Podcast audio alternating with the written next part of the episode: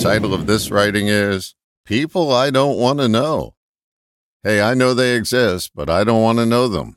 Chances are they don't want to know me either. So, at least from the jump, we're on the same page.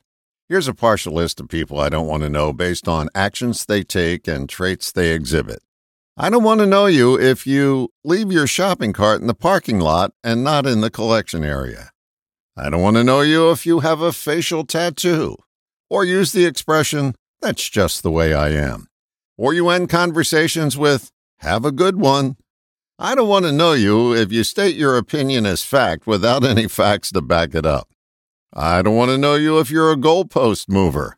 That's a person who changes the topic without acknowledging the fact that they just vociferously stated has been blown out of the water with undeniable proof. I don't want to know you if you're always the hero of your own stories or you're incapable of self deprecation.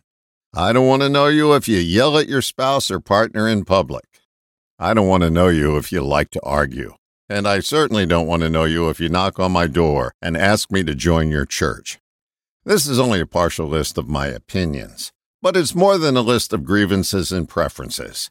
It serves as a reminder to peacefully coexist with people I don't especially want to know.